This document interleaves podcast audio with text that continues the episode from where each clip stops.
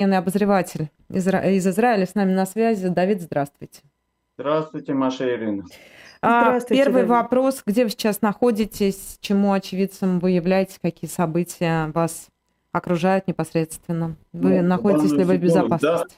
Да, в данную секунду я нахожусь поблизости от Тель-Авива в городе Решон-Лицион.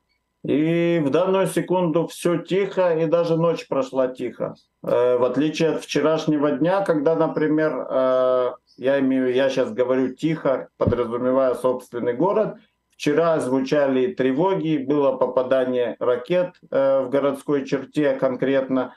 Э, так что об операции, э, не об операции, а о том, что происходит, э, жители моего города слышат самым непосредственным образом, укрываясь в специальных укрытиях, когда звучит сирена, слыша взрывы и перехваты. Ну а естественно, что по всей стране происходят те или иные события, в том числе гораздо более существенные, чем то, о чем я говорил сейчас. Давид, то есть тихо у вас было конкретно или по всему Израилю было Нет, тихо? Конечно, по всему, по всему Израилю не было тихо. А возле сектора газа продолжаются и э, поиски отдельных террористов, которые остались на месте, возможно, или возможно остались. Продолжаются попытки прорыва мелких групп либо с моря, либо по туннелям, либо через бреши в заборе, пробитые во время первого, э, первого собственно, основного прорыва. Наконец, продолжаются ракетные обстрелы э, других населенных пунктов. Совсем не обязательно, если центр страны, например, Тель-Авив, Большой Тель-Авив, не находится под ударом, это не значит, что под ударом не находятся другие населенные пункты. Например, вчера очень много ракет попало в городе Ашкелон, были погибшие, два иностранных рабочих сельскохозяйственных погибли возле Газы, находясь на открытой местности. Открытую местность, как правило, системы противоракетной обороны не прикрывают. Э, одна из особенностей системы «Железный купол» — это то, что с самого начала ее э, средства, э, ее, при помощи ее радара и других систем вычисляется траектория летящей ракеты, и если эта ракета не представляет опасности, то, во-первых, не включается сигнал воздушной тревоги нигде из-за этой ракеты, и, во-вторых, она не поражается. То есть достигается таким образом экономия. Однако бывают изредка случаи, когда на открытой местности кто-то находится. И, видимо, вчера было нечто подобное. Э, так что ракетные обстрелы продолжаются. Сегодня, э, буквально незадолго до нашей беседы, пресс-секретарь армии, э, бригадный генерал Нагари, озвучил цифру, что до сих пор террористы на дан, к данному моменту 4500 ракет выпустили mm. по территории Израиля. Это, это существенная цифра, очень существенная цифра для противостояния с Газой в такой короткий срок. Откуда Давид, такое а вчера количество... еще была... Да информация, что со стороны Ливана летят ракеты. Во-первых, так ли это и отвечает ли Израиль в ту сторону? Э, безусловно, продолжались, но э, со стороны Ливана, вернее, террористической организации Хизбалла, э, шиитской, проиранской и союзника Хамаса, э, продолжались такого рода, причем не только вчера, ну, скажем так, такие точечные поползновения ограниченного характера. Они не решаются пока вступить в войну. Однако они хотят э, продемонстрировать не только на словах свое участие, а на деле, исходя из того, что, например, эскалация Израиль не пойдет на эскалацию. Мол, они решат сами идти ли им, но в этом случае они как бы и принимают практическое участие, оттягивают на себя силы Израиля. Так вот, они еще позавчера обстреляли опорный пункт израильский, После этого э, была попытка проникновения террористов со стороны Ливана, впрочем, из палестинской организации «Исламский джихад», но э, все палестинские организации, которые действуют в Южном Ливане, либо согласовывают это с Хизбаллой, либо делают все по приказу Хизбаллы, потому что именно эта организация, а не центральное правительство Ливана, является хозяином южной части этой страны. Э, схватка, столкновение с террористами было очень болезненным для израильских военных. Э, погибло 4 военнослужащих, включая заместителя командира территориальной бригады. Три террориста были убиты, один ушел. И тогда в ответ, понимая прекрасно, кто за этим стоит, Израиль не мог э, оставаться сидеть сложа руки после такого результата, и был нанесен удар, собственно, по позициям уже Хизбаллы с воздуха. И впервые за многие годы погибло, как минимум, погибли боевики Хизбаллы в Ливане, не в Ливане случалось, что израильские удары, например, в Сирии приводили к гибели боевиков Хизбаллы. В данном случае они погибли в Ливане, и тогда Хизбалла уже снова решила продолжить э, продолжить, как бы это сказать, ну, отомстить. То есть почувствовала, что э, нельзя вот так вот оставлять. Соответственно, были еще обстрелы израильской территории. И вчера был обстрел ракетный, классический ракетный обстрел, за который опять-таки был э, ответственность была сброшена на палестинские организации, которые действуют э, на юге. Но как бы все все понимают. А кроме того, Хизбалла обстреляла пустой бронетранспортер э, израильский, который был припаркован возле дороги. Я даже предположу, что это была своего рода такая мишень отвлекающая. Может быть, я ошибаюсь, но Э, такого вот рода цель. Они его поразили. Э, в ответ Израиль нанес удар по наблюдательным вышкам Хизбаллы, что не тоже напоминаю, потому что они тоже пустовали. В общем, Хизбалла балансирует на лезвии ножа, потому что даже вот такого рода обмены ударами могут привести, как уже было позавчера, к потерям одной из сторон, и даже и уже не желая даже эскалации, она будет просто вынуждена нанести некий чувствительный удар противнику, ну и дальше пошло-поехало. То есть даже здесь по принципу мискалькуляции таится потенциал э, серьезной эскалации, а если вспыхнет война между Израилем и Хизбаллой, это будет на порядок сложнее и серьезнее, чем Израиль и Газа, потому что mm? у Хизбаллы гораздо больший потенциал mm. э, военный, и Израилю придется приоритетно заняться именно ей. А откуда столько оружия? Оружие, это смотря у кого. ну давайте любом... с газа начнем. 4500 э, ракет. Ничего очень себе. интересная история. С момента, когда Хамас захватил путем военного переворота власть в Газе в 2007 году, он сверг власть Фатха, палестинской автономии. Э, у него с оружием было не очень хорошо. Ну, была там стрелковка, самодельные ракеты, в общем, всякая мелочь. Однако с тех пор Хамас э, вошел в плотный союз с Ираном, и началась, э, и началась, кроме финансовой поддержки, началась контрабанда иранского оружия и боеприпасов в газу через Египет. Во времена по туннелям, причем не, не контрабанда не через границу в сумках, а с Синайского полуострова в газу прокапывались и наоборот скорее, прокапывались туннели, по которым, причем такие, которые уже сравнивали на каком-то этапе с метрополитеном, потому что через них протаскивали гигантские ракеты и даже автомобили. То есть контрабанда была не только военной, но и гражданской. Э, власть, власти Мубарака, тогдашнего президента Египта, закрывали на это глаза. Mm. Тут была и слабость, тут было, видимо, желание насолить Израилю э, и понаблюдать, что из этого выйдет. Далее Мубарака свергли, к власти пришел Мухаммад Мурси, вообще э, духовный брат Хамаса, в прямом смысле слова, представитель братьев мусульман, а Хамас и братья мусульмане это по сути одна и та же организация. Хамас это разновидность братьев мусульман, это с точки зрения идеологии. И здесь э, контрабанда продолжилась, и Израилю было сложно помешать, не пойдя на конфронтацию с Египтом.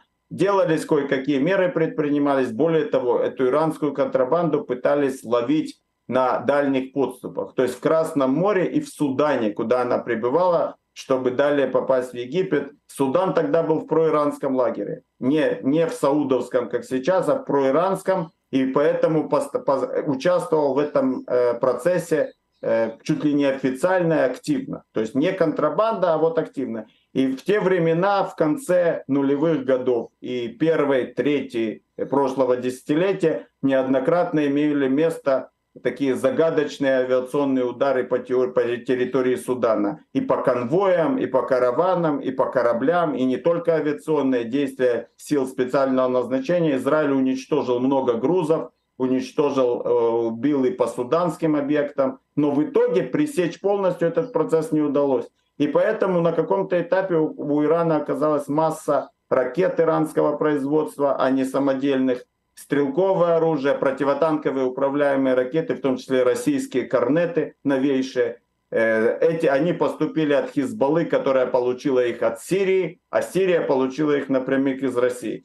Э, и ракеты, причем очень серьезные, которые в том числе летели, скажем, на километров на 90. А далее произошел интересный момент. Э, пришел к власти фельдмаршал Ассиси в Египте в результате госпереворота. И вот он был настроен серьезно пресечь контрабанду, Изра... контрабанду вооружений из Ирана Э, в газу. И далее, после того, как в рамках мощных э, столкновений с Израилем э, часть этого арсенала ракетного расходовалась или уничтожалась Израилем с воздуха, а контрабанда становилась, ручей контрабанды все, все более и более скудным, произошла такая ситуация, что у Хамаса стало бы не хватать ракет и кое-каких других продуктов. И тогда они с иранцами сделали следующее – они просто создали ракетное производство в Газе. Как это произошло? На самом деле человеческий ресурс, кадровый ресурс в Газе очень даже неплохой, потому что и специалисты с высшим техническим образованием, и даже с научными степенями по физике и математике имеются, средним техническим тоже. Производственную базу, станки, как продукты даже не двойного, а мирного назначения в газу доставляли. Обучиться в Иран съездили, технологии получили, Далее разместили эти производства, конечно, не в одном здании, чтобы Израиль разбомбил, а, скажем, в десятках точек, которые находились в подземельях, э, собирали каждый свою часть, ну это я так приблизительно описываю, угу. и началось ракетное производство более вполне серьезного уровня, э, массово делают ракеты дальностью Э, от 7 до очень многого количества, большого количества километров, вплоть до 150-160 километров. То есть ракетный арсенал, которого нет у большинства стран мира. Э, и ракеты, которые достигают большого Тель-Авива и Иерусалима, для этого нужно дальность километров 75. Таких ракет у них э, на производстве вполне стоят на потоке. И сегодня количество такого рода ракет в Газе плюс-минус пару тысяч оценивается в, у них в наличии. Правда, они очень много выпустили такого рода ракет в первый день. Ну вот вам пример. Собственная военная промышленность, созданная при помощи Ирана, контрабандное оружие. Кстати, немало контрабандного оружия как раз в те времена, когда еще маршал Сиси не был у руля, поступило из Ливии. То есть это было не иранское происхождение, а из-за гражданской войны в Ливии было очень много на рынке всякого рода вооружений и можно было его купить и перетащить через Египет, и это они успешно делали. Поэтому у Хамаса имеется весь набор стрелковки, пулеметы, автоматы, гранаты, э, имеются против... зенитные, переносные зенитные ракетные комплексы, противотанковые управляемые ракеты, в том числе и корнеты российские, минометы всех калибров до 120 мм, как собственного производства, так и контрабандные, ну и, конечно, те самые ракеты. То же самое, но в миниатюре можно сказать об исламском джихаде. 10 тысяч человек. Это организация в 4 раза, можно сказать, слабее Хамаса. Полное иранское иждивение и финансовое, и военное. Вот так и живут в секторе газа. Ну а Хизбалла это другой разговор совсем. Там масштабы и качество, и количество совершенно иные, потому что есть прямое сообщение с Ираном уже десятилетия. Эта организация является марионеткой, но не совсем, в какой-то мере союзником. Это уже более высокий уровень, и это главный козырь Ирана на, на Ближнем Востоке, главный козырь Ирана против Израиля, организация Хизбалла. А надолго хватит вот при такой интенсивности военных действий, при такой интенсивности ракетных обстрелов? Ведь основное, насколько я понимаю, это все-таки не количество ракет, сколько они там этих болванок наштамповали, а количество, а? Э, ну, во-первых, ракеты, ракеты убивают. И ракеты нарушают, даже при том, что их перехватывают в больших количествах, они нарушают абсолютно ритм жизни. Э, знаете, когда в Израиле звучит тревога в том или ином месте, это как раз это заметно отличается от того, что, например, происходит в Украине, где тревога либо по областям звучит целая область, или вся страна, или несколько областей сразу. В Израиле Тревога подразумевает, что конкретно в тот район, где ты живешь, район города, в котором ты живешь, если это большой, летит ракета. То есть к тревоге стоит относиться очень серьезно, хотя бы потому, что это по твою душу летит. И представьте себе, когда звучит тревога, любая нормальная жизнь э, нарушается. Даже если ракеты успешно перехватываются, а перехватывается 90 с чем-то процентов, но при запусках тысяч ракет это говорит о том, что десятки или сотни попадают в цели. То есть есть и попадание, и есть э, моральное давление, есть нарушение ритма жизни и чего только угодно. То есть нормальной жизни под ракетными обстрелами нет, хотя люди приспосабливаются. Но Поэтому я спросил, да-да, извините, мой вопрос-то был к тому, что насколько, сколько они, у них этого оружия у Палестины, насколько они его быстро сейчас рас, расстреляют, это оружие, и, используют, и надолго ли хватит, и есть ли у них потенциал ввязываться в, в долгое противостояние с ну, израильской Долгое стороной? противостояние, ввязываться ли зависит от Израиля. Сейчас, после всего того, чего случилось, а случились, произошли совершенно ужасающие события, не имеющие ни, не то что никаких аналогов, а совершенно э, непостижимые с точки зрения израильского общества и с точки зрения утраты. Э, выходом из, не выходом из этой ситуации видится масштабная сухопутная операция с целью ликвидации э, власти Хамаса в Газе и, э, собственно, ликвидация его военного потенциала, то есть занятие, взятие газа под контроль. В этом случае, когда она начнется, я надеюсь, она начнется, то обстрелы, ракетные обстрелы э, начнут терять актуальность. То место, где ступает нога пехотинца или гусеница танка, оттуда уже никто не стреляет.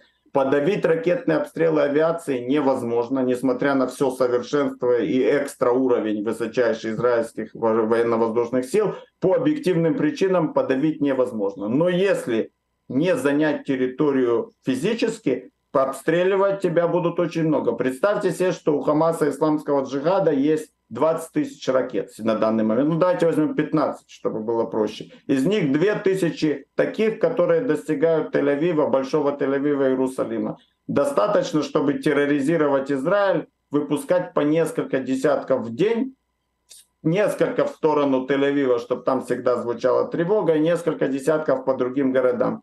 50 за все про все. 15 тысяч это недолго э, расходовать. Это очень долго можно расходовать mm. такой запас. А можно же быть менее экономным. Mm. И все прекрасно понимают, и так всегда было во время прошлых витков э, напряженности, не напряженности, а боев, что э, как бы там ни было, но продлится либо там неделю-другую, либо много недель. А поэтому можно даже смело расходовать свой потенциал прямо сейчас, если ты прикидываешь, что мне осталось на месяц, буду расходовать так, что 80% имеющегося уйдут за месяц, потом договорюсь с Израилем о перемирии на годик-другой, 5 месяцев, 8 месяцев. За это время промышленность на, наштампует еще. Так mm. это работало. Mm-hmm. Сегодня это будет иначе, потому что на повестке, как я надеюсь и почти уверен, стоит э, изменение статус-кво.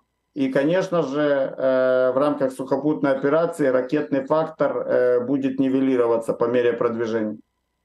Давид, а если говорить про Соединенные Штаты Америки, вот все говорят, что они тоже какую-то помощь направят, и, разумеется, говорят, как-то а, отразится это на поставках Украине или нет. Это разное оружие, которое запрашивают Украина и Израиль у Соединенных Штатов? Э, ну, э, так как не озвучено, что именно э, Израиль э, хочет и что уже начал получать, я поэтому воздержусь от э, конкретных упоминаний, но назову в общих чертах. Израилю важна противоракетная оборона, а именно перехватчики для собственной системы «Железный купол». Как ни странно, у американцев имеется более 200 перехватчиков, что, впрочем, капля в море. По израильским меркам это в день их расходуется иногда э, гораздо больше. Э, потому что Израиль в свое время продал две батареи железного купола американцам, и у них чуть-чуть есть боеприпасы. Кроме того, американцы производят перехватчики для железного купола у себя. И вот это важный момент. Если другое дело, что срочно по э, щучьему велению произвести лишние перехватчики в течение нескольких дней невозможно. Тем не менее, есть возможность начать производство и даже знать, что их получат потом, и поэтому сейчас расходовать более активно. Это первый момент. Э, еще один момент – это высокоточные авиабомбы. Важнейший инструмент э, ВВС Израиля против Хамаса в Газе и э, потенциально против Хизбаллы – это высокоточные бомбы, которые применяются в огромных количествах. На данный момент, по официальным данным, сегодня уже поражено 2339 целей Хамаса в Газе. Почти все, исключитель, почти все эти цели без исключения были поражены высокоточными бомбами самолетов то есть нетрудно понять, каковы темпы расхода при интенсивной войне, а это не тот боеприпас, который имеется у Израиля в, в сотнях тысяч экземпляров. Не точно, не сложно догадаться, хотя его их у Израиля много, в том числе собственного производства. Поэтому срочное пополнение запаса высокоточных бомб очень важно как на текущий момент, так и на потенциальных противников. Украина же получает совсем другие вещи. Да, в небольших количествах и высокоточные бомбы, но это, что называется, не пересекающееся множество. Помешать здесь никто друг другу не может, так же, как и с перехватчиками для железного купола.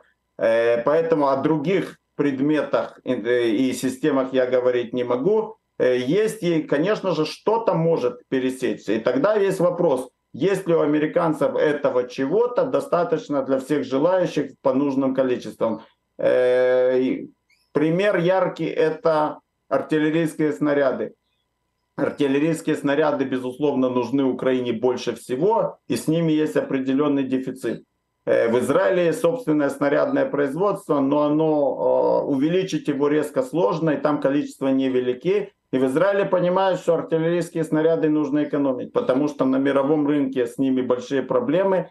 Э, и это, да, это для Израиля важный момент. Нельзя исключать, что на войне будет необходимость расходовать снаряды, и тогда они могут понадобиться. Это тот пример, где интересы Украины и Израиля могут пересечься. Но для борьбы с Хамасом не нужно гигантские количество именно артиллерийских снарядов, хотя артиллерия там скажет свое слово безусловно. А вот в случае с Хизбаллой снарядов понадобится, или Хизбалла Сирия, связка снарядов понадобится много. У Израиля есть свои запасы, какое-то производство тоже имеется. И здесь может быть определенная проблема. Э, особенно в свете того, что американские склады как раз в Израиле, где, где снаряды-то и находились, и были предназначены для того, чтобы Израиль мог ими воспользоваться в трудную минуту, они опустошены либо полностью, либо в заметной степени именно в свете поставок в Украину. А, Давид, да. Вчера вечером а, были чудовищные новости про юг Израиля, в кибуц э, Фараза, там э, и израильская медиа i24 News, и CNN, и многие мировые СМИ писали о том, что нашли 200 или больше 200 э, тел мирных жителей, в том числе 40 детей, некоторые из которых были обезглавлены. А, подтверждается ли на данный момент эта информация? И также вчера, когда я слушала репортажи журналистов, говорили, что это не одна деревня вот вблизи, а что таких деревень может быть еще больше, просто туда еще там не пустили журналистов или какую-то информацию не говорили. Журналистов э, вчера привезли в, в два раза, привезли журналистов, и они, э, тут, вопрос не подтверждается, не подтверждается, они наблюдали э, результаты, это совершенно исключительный для Израиля случай, однако было, было важно показать это иностранцам, что произошло, и журналисты наблюдали э, многие вещи своими глазами. Я не буду вдаваться в конкретные цифры, но зрелище и то, что там произошло, было ужасающее. Были сожженные люди, и обезглавлены, и десятки детей, и чего только не было. Э, во все населенных пунктах израильская армия уже вошла, все населенные пункты контролируются. Э, были места, где э, произошли особенно кровавые события. Кфараза это один из них. Еще один из это кибуц Беери, в котором более сотни тел погибших. Естественно, фестиваль, музыкальный фестиваль электронной музыки, если я не, ошиб, не ошибаюсь, который проходил возле населенного пункта Раим и, э, и закончился кровавейшей бойней. Именно там были тысячи людей, террористы, прибыв на место, э, расстреливали участников, расстреливали тех, кто стояли в пробках в автомобилях, причем сжигали потом автомобили с теми, кто был убит или ранен. Чего только не происходило. Были изуверские убийства, как то, что произошло в Фараза. Более того, кое-что из изуверских действий попало на видео, было выложено в интернет. Э, насилие над женщинами, э, пытки, отрубание голов солдатам раненым. Чего только не было, э, кровь стынет в жилах, и у меня нет иногда, мне трудно говорить от того, что я, только от того, что я знаю и чуть-чуть видел. А то, что видели люди и то, что люди перенесли, это абсолютно непостижимо. Это был самый кровавый день в истории Израиля и самый кровавый день в истории еврейского народа со времен Холокоста. На данный момент, на сегодня, вот прямо на сейчас, число убитых подтвержденных, погибших до 1200 выросло уже. Это и, видимо, 200 находятся в плену и в заложниках в Газе.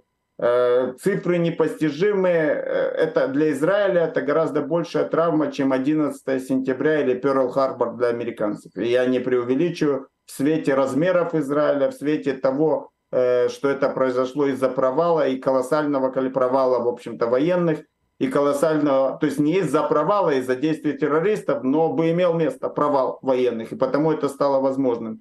Э, совершенно ужасающие события, и итоги еще не под кровавая жатва, вот это не подведена, и находятся заложники. Огромное количество заложников э, в руках террористов. Кстати, среди погибших и заложников немало иностранных граждан. Э, они никого не щадили, в том числе и рабочих, э, иностранных рабочих, не, таиландских рабочих сельскохозяйственных умудрились увести в плен и поубивать непальских студентов, э, чего там только не было. Э, в плену находятся и в плену, в заложниках и женщины, и дети, и старики. Были знаменитые кадры, знаменитые в кавычках, как 85-летнюю э, синильную старушку, которая не понимала, что происходит, везли в газу. Ну, что, тут можно долго говорить, э, и даже голос дрожать начинает. Да, Давид, я, знаете, хочу еще вот про э, вот это вот кфараза, да, спросить, э, про кивуца. А, я слушала вчера журналистов, они говорят, что это в десятках метров от стены находится, а, и что вроде бы как там вот пробили эту стену, и так попали террористы. Насколько вообще это реально пробить вот такую стену, и э, можно, наверное, наверное, не нужно говорить о том, как сейчас там охраняется, да, но как, там, как она охранялась раньше? А, мы, может, мы говорим о стене, собственно, заборе, который отделяет сектор газа от Израиля. Э, от него до Кфараза все-таки не десятки метров, но от многих населенных пунктов очень близко, и это иногда расстояние сотни метров. Э, на самом деле самая важная часть этой стены, она подземная. Э, в глубину на десятки метров стена под землей с инновационными датчиками, которая была призвана предотвратить э, проникновение в Израиль по туннелям. Это считалось серьезнейшей опасностью. Годами разрабатывали датчики, которые позволят слышать, что кто-то копает туннель, потому что можно построить подземную стену, но к ней подойдут под землей и просто ее просверлят или проломят. А вот при наличии датчиков наверху становится ясно, что кто-то приблизился. Наверху же стояла стена э, комбинированная, либо бетонные плиты, призванные за, защитить э, израильтян от огня стрелкового оружия, просто бетонные плиты, либо такая крепкая сетка высотой 600, 6, 6 метров, то есть которая является препятствием для дилетантов, что называется, но не препятствием для тех, кто пытается ее подорвать э, или снести тяжелой техникой. Поэтому, когда террористы, воспользовавшись эффектом внезапности, э, выскочили к стене в разных местах, они с легкостью ее подорвали, и далее был прорыв.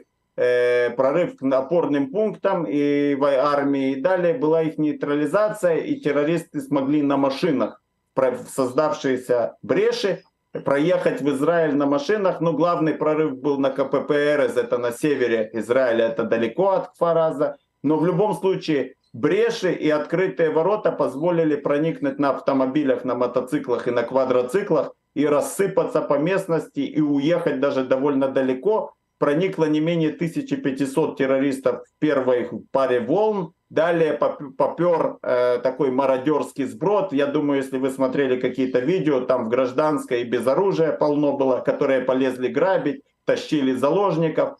Э, и вот эта огромная масса рассыпалась по значительной территории, вследствие чего зачистка стала очень сложной и очень рискованной для бойцов, которые пребывали в пожарном порядке э, из отпуска, из других концов страны, бросались в бой и не зная точно, где враг, где свои, и понимая при этом, что надо спасать своих.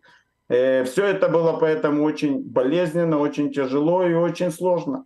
Э, ну а в некоторых кибуцах и населенных пунктах бойня приняла абсолютно э, ужасающие масштабы. Заходили в дома, расстреливали семьи, чего только не делали. С другой стороны, э, в тех местах, где у людей было оружие, где тревожные группы, так называемые, у каждого кибуца есть какая-никакая тревожная группа, то есть люди на случай угрозы имеют длинноствол и могут, должны не защищать свои дома. Дали бой, в том числе героический, кое-где удалось отстоять полностью. Один из кибуцов полностью отстоял себя, и там ответственная за безопасность девушка молодая, но она в армии служила, именно поэтому в том числе ее должность. Она проявила себя лучше, чем э, командир дивизии и многие другие офицеры, которые были ответственны за оборону этого участка. Она поняла по каким-то признакам кое-каким, что происходит что-то неладное, подняла тревогу, перезвонила всем своим подчиненным по тревожной группе, закрыли ворота, открыли оружейку, взяли винтовки, заняли оборону по запланированных местах, и террористы туда не пробились, им нанесли потери, и более того, там в этом кибуце спаслись некоторые участники э, вот этого вот фестиваля музыкального, где была, по сути, основная... Они там спрятаться успели? Они туда ушли. Они стали разбегаться по пустыне, кто куда может. Не всех можно было убить. Слишком много было целей. И в том числе они смогли спрятаться в этом кибуце, который благодаря э, грамотным, решительным и своевременным действиям этой девушки и ее, ее соратников, то есть местных жителей, можно сказать, одержали не то, что тут нельзя говорить о победе, а полностью отстояли свой дом. У меня два очень важных вопроса. А, первый – это все-таки про Масад и про разведку. Представить себе, что можно такую штуку, такую историю провернуть без какой-либо и нигде не засветиться. Да, это первый вопрос, но вы понимаете, о чем я говорю, конечно же. И второй вопрос – это, собственно, а цель-то какая? То есть вот это все э, зачем? Ответ, во-первых, во-первых, Моссад Газе имеет очень отдаленное, по сути, не имеет никакого отношения. Газа это прерогатива военной разведки Военный. и Шабака, этакого аналога ФБР э, израильского Моссада, это внешняя разведка, аналог ЦРУ, и на газу он не работает, хотя иногда может и зацепить. Э, Хамас очень грамотно сработал, э, подготовка шла долго, и была масса участников, однако все они не, были, не знали о том, что планируется операция, а их подготовка выглядела рутинно. То есть, ну вот кто-то на параплане летает, кто-то штурмует израильский опорный пункт, ну, в теории, кто-то преодолевает тот или иной забор, э, и все это демонстративно, все это видно. Но это воспринималось как рутина, подготовка, возможно, для какой-нибудь мелкой акции или просто чтобы умели. То есть сотни участников не знали, что это происходит. А вот знало очень мало людей. И это малое количество людей, наученные горьким опытом борьбы с израильскими спецслужбами, э, допустим, 5-6 человек, они не оставляли электронного следа, они э, не болтали, и поэтому им это удалось. А когда из, при этом были операции по усыплению бдительности Израиля разного рода, признаков того, что конкретная масштабная операция готовится, израильская разведка, разведсообщество не увидела. А кроме того, оно было уверено в том, что Хамас, вот это огромная ошибка, быть уверенным в том, что ты знаешь, что противник думает, на 100 не думает, а что противнику выгодно на 100%. Были уверены, что Хамас на данном этапе не заинтересован в эскалации, Хамас, э, Хамас э, якобы они считали настроен на то, чтобы экономический уровень жизни э, улучшился у жителей Газы и настроен прагматично. Оказалось все как раз наоборот. Поэтому вот такой вот оценка намерений противника была в этом самонадеянность большая. А саму операцию на уровне микро прошляпили, потому что она была замаскирована под рутинные действия, а те, кто знали, секретов не выдали. И, кстати, во всякого рода следы, иранский, какой-то другой, это бы повысило шанс на то, что если ты ставишь в известность многих союзников и других участников, повысило бы шанс на то, что э, тебя, тебя, тебя просекут, что кто-то где-то сольет или оставит след. Так что вполне вероятно никакие планы э, конкретные иранцев в известность не ставили. э, хотя не исключаю, что с ними посоветовались и получили те или иные обещания от иранцев. Э, вот такие вот, вот такие вот дела с разведкой и как это, как это получилось. Что касается цели Хамаса, то здесь все очень просто. Э, цель Хамаса уничтожение Израиля, одержать над Израилем победу колоссальную, каких никогда террористические организации не одерживали над Израилем с момента своего существования, это выдающийся успех для них. Выдающийся успех это захват пленных и заложников. Последний раз Э, заложников э, в плен солдат попадал израильский 17 лет назад один. А сейчас у них 200 человек, мирных, военных, кого угодно. Напомните его имя. Они любят менять на, э, любят пытаться менять на тысячи заключенных террористов в израильских тюрьмах. В первую очередь лидеров организации, тех, у кого кровь на руках, мир, десятков мирных граждан, и для них это важнейшая цель. Но они просчитались, потому что перегнули палку, на мой взгляд. И теперь ситуация э, не будет прежней, что, их, что будет останется статус-кво, потому что иного выхода нету, обязаны с ними посчитаться. Но еще, конечно, можно говорить о том, что Хамас рассчитывал на э, срыв э, уже имеющихся договоренностей Израиля с арабскими странами, ну, так называемых Авраамовых соглашений угу. и, и грядущего саудовско-израильского мирного договора. С другой стороны, э, Хамас планировал операцию давно, и думаю, что и когда еще договор не был на мази Саудовской Аравии, так что где-то так. Но Хамас достиг этим свои, своих целей, отошел от такого вот прагматичного подхода, который он демонстрировал долгое время, но перегнул палку. О, смириться с существованием Хамаса в Газе Израиль теперь просто не может, и Израиль не может себе позволить э, то, что другие игроки, более сильные, чем Хамас, Иран и Хизбалла, поймут, что Израиль можно бить. То есть они должны увидеть этот урок, который будет преподнесен на предмере Хамаса. В противном случае нам в этом регионе делать нечего. Давид, у меня очень неприятный вопрос. А, про этот музыкальный фестиваль, который проходил в нескольких километрах от границы с Газа. Как это возможно? Даже меньше. А никаких проблем. В тот, там и люди живут в сотнях метрах. В тот момент концепция обороны э, сектора газа, подразумевает, я не имею в виду не сектора газа, а обороны забора протяженностью 64 километра – подразумевает, что все под защитой, все под контролем. То, что она рухнула, причем целиком и полностью, это другой вопрос. А в принципе там живут люди, живут нормальной жизнью. Да, есть иногда эскалации, есть ракетные обстрелы, есть столкновения, но вот таких проникновений, более того, даже мелкомасштабных эффективных проникновений террористов не было давно. То есть проникали инфильтранты, а со строительством забора вот этого высокого, о котором я говорил, но на самом деле не очень крепкого, еще и инфильтрантов стало меньше.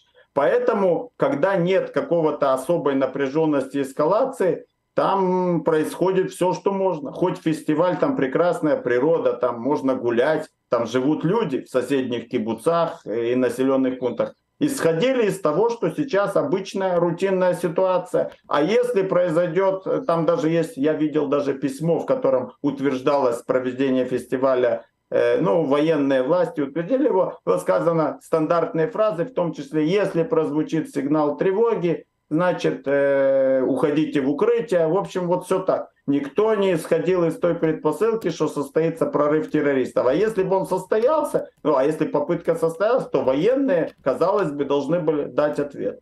Но в итоге вот что получилось. А, Давид, объясните, пожалуйста, скажите, а, значит, Газа это очень небольшой клочок земли, да, относительно при этом 2 миллиона, мы вчера много раз об этом говорили, 2 миллиона жителей. Это не самый плотный по населению, да? По-моему, самый, да, в мире. Соответственно, регион. А какое отношение, каковы отношения между обычными людьми и Хамасом внутри Газы? Как вот это понять, как это оценить? Газа это 365 квадратных километров, то ли, э, то ли меньше 2 миллионов, то ли больше, никто точно не знает. Большая часть этой территории сплошная застройка, причем угу. часть ее суперплотная, совершенно нетипичная для обычных городов, например, европейских. Хамас это, это власть в Газе. Э, это власть 2007 года, которую он захватил в результате военного переворота против власти Фатха, то есть палестинской администрации, которая э, сегодня властвует в Рамалле на так называемом западном берегу реки Иордан. И Хамас, естественно, не проводит демократических выборов в Газе, хотя он, кстати, в свое время победил на выборах в палестинский парламент, по требованию американцев там были проведены и к неудовольствию Израиля и всех нормальных игроков в регионе. Все прекрасно же понимали, к чему может это привести. Это привело, но в Газе он э, взял силу, взял власть э, силой оружия. И далее он эту власть сохраняет. У него собственная армия, собственная администрация, которая, ну, по сути, чиновые услуги, гражданские услуги. То есть это квази-государство, в которой движение Хамас является правящей партией. Какова там поддержка Хамаса на данный момент населением, э, а черт его знает. Социолог, социологические опросы, как вы понимаете, не проводятся, и точно понять, что к чему нет. Возможно, там не очень довольны, потому что жизнь у них не веселая. Однако привыкли и бунта против Хамаса, такого, чтобы его власть стала, оказалась под угрозой, не было и близко. Вот такие у них отношения, и правит Хамас железной рукой. И кроме того, есть и кое-какие другие движения, э, как, например, исламский джихад, которые более-менее э, в такой вот э, с Хамасом живут в мире и дружбе, но являются младшим партнером. А что такое, собственно, армия?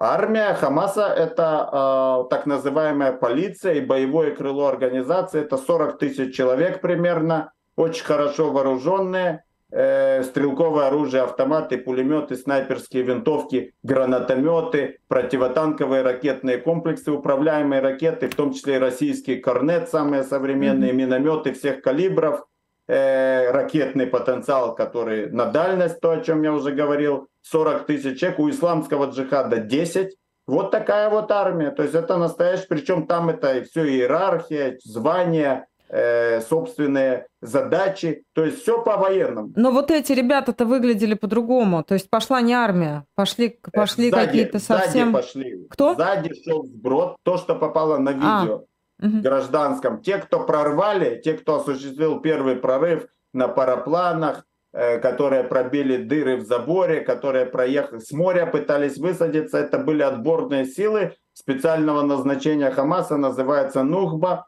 это весьма высокий уровень и готовность на самопожертвование. Что еще один очень важный момент и особенно опасный. И у них с экипировкой все более-менее неплохо и более-менее неплохо с подготовкой. А дальше вот эти в штатском и без оружия, это был мародерский сброд, который попал много в заметных количествах на видео.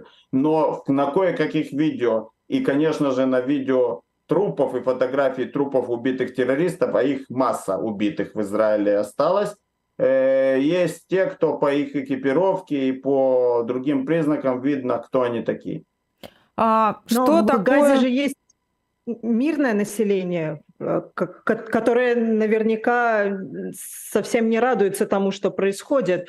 Вот если можно вообще говорить о каких-то взаимоотношениях с израильтянами, у них они вообще хоть какие-то есть? Э, в старину давным-давно жители Газы, еще до так называемой первой интифады, что началась в 1987 году, многие работали в Израиле, более того, никакого забора не было. Однако, когда началась интифада, началась волна террора, и этот процесс стал э, сжиматься. И, наконец, после, когда произошла уже вторая интифада, вторая интифада это уже нулевые года, прекратился полностью или почти полностью, фактически полностью приток рабочих из Газы в Израиль, и Газа стала относительно изолированной. С момента прихода к власти Хамаса в 2007 году Израиль еще больше изолировал от себя Газу, и поэтому никаких взаимоотношений э, с ней не было. И рабочие из Газы стали появляться в Израиле снова совсем недавно. Это была попытка израильских правительств задобрить Хамас в стиле э, кормления крокодила. То есть дать им некий пряник, чтобы э, им было его больно терять. И чтобы в Газе было несколько лучше экономическое положение, и, и было бы э, проблематично отобрать у населения этот пряник.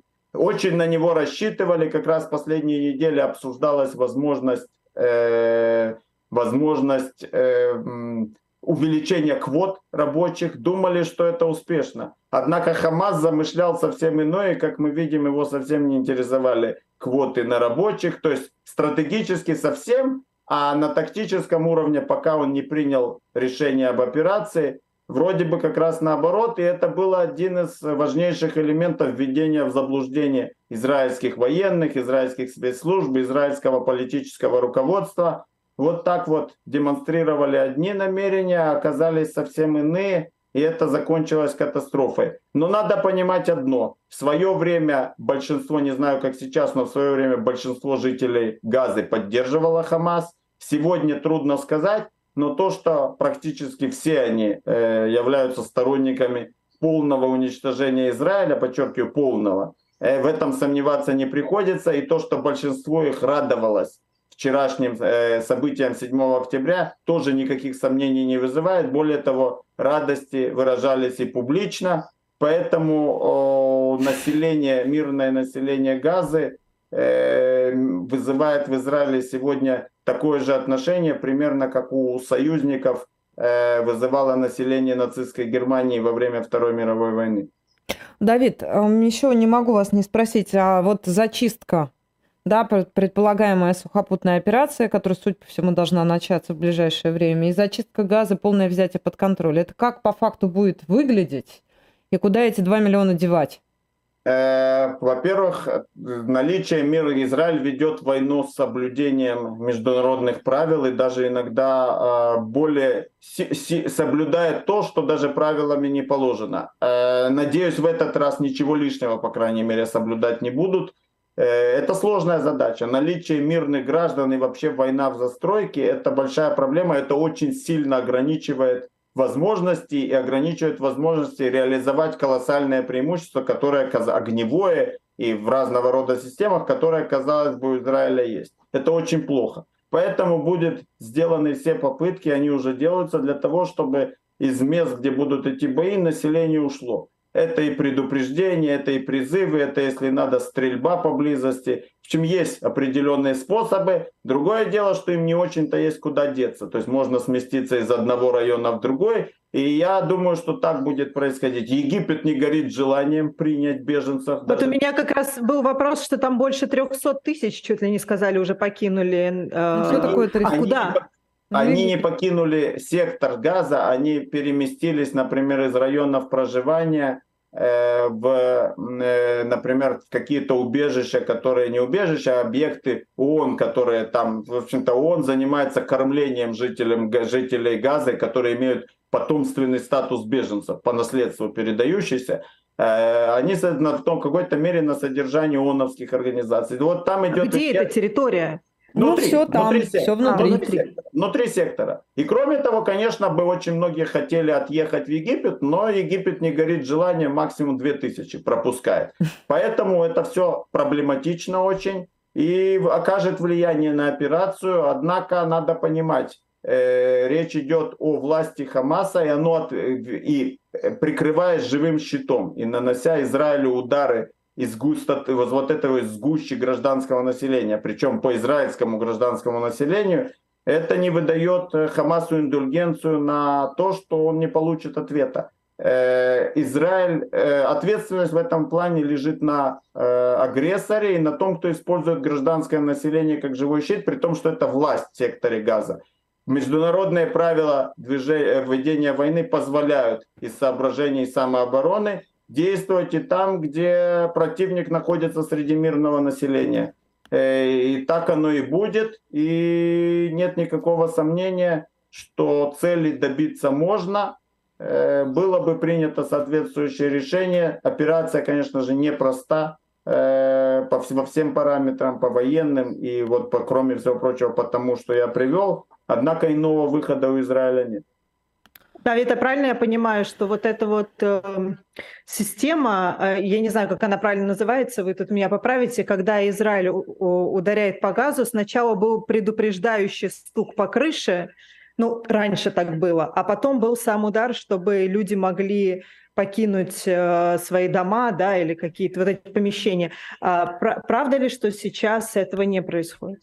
Э, ну и сейчас это тоже иногда происходит. Да, такая система существовала, так как Хамас прикрывается населением как живым щитом, то его объекты, склады находятся в разных жилых домах, в том числе и многоэтажных.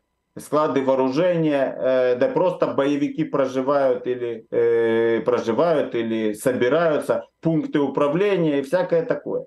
Поэтому, когда в каком-то большом доме, например, или даже не очень большом, Э, замечается объект Хамаса, он становится законной целью. Но с другой стороны, там же находится много гражданских э, лиц. И вот тогда из гуманистических соображений небольшая бомбочка, то либо даже без боеголовки, бомбочка или ракета высокоточная сбрасывается на крышу в качестве такого последнего предупреждения. До этого еще, как правило, звонят жителям служба безопасности Израиля Шабак, антитеррористическая и контрразведывательная, в общем-то, знает телефоны всех и могут позвонить человеку и сказать, уходи, через 10 минут будет удар. Следующий, следующий шаг это вот это вот стук в крышу и далее в пустой дом попадает бомба.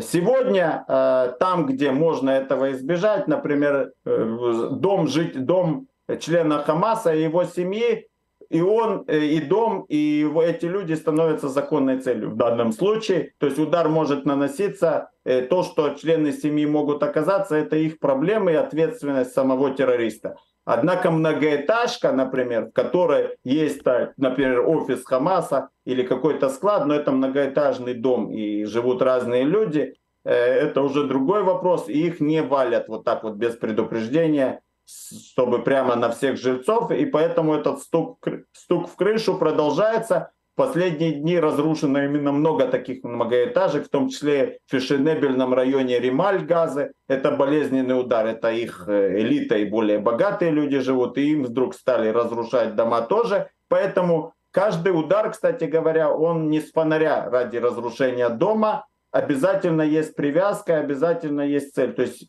некий объект Хамаса, и сам, сама цель проверяется с точки зрения юридической, как правило. Если соответствует нормам, то можно уничтожать. И можно уничтожать. Если в доме есть объект военный, имеющий отношение к террористам, значит да, но в этом случае все же жильцов щадят, и это понятно. Завалить дом с несколькими десятками мирных граждан мало того, что это не нужно, это вызовет э, негативное восприятие израильских действий и в конце концов может помешать Израилю достичь своих целей. Поэтому со стуком стало реже, но тем не менее полностью это, в общем-то, в какой-то мере и порочное, в какой-то мере нет практики, от нее пока еще не ушли. Спасибо вам большое за почти час да, этого важного и нужного нам разговора, ваших комментариев, ваших объяснений. Военный обозреватель Давид Шарп с нами на связи из Израиля. Спасибо, Давид. Да, большое. берегите себя, Спасибо собственно. Вам. Что тут еще наилучшего. скажешь? Спасибо. Спасибо большое.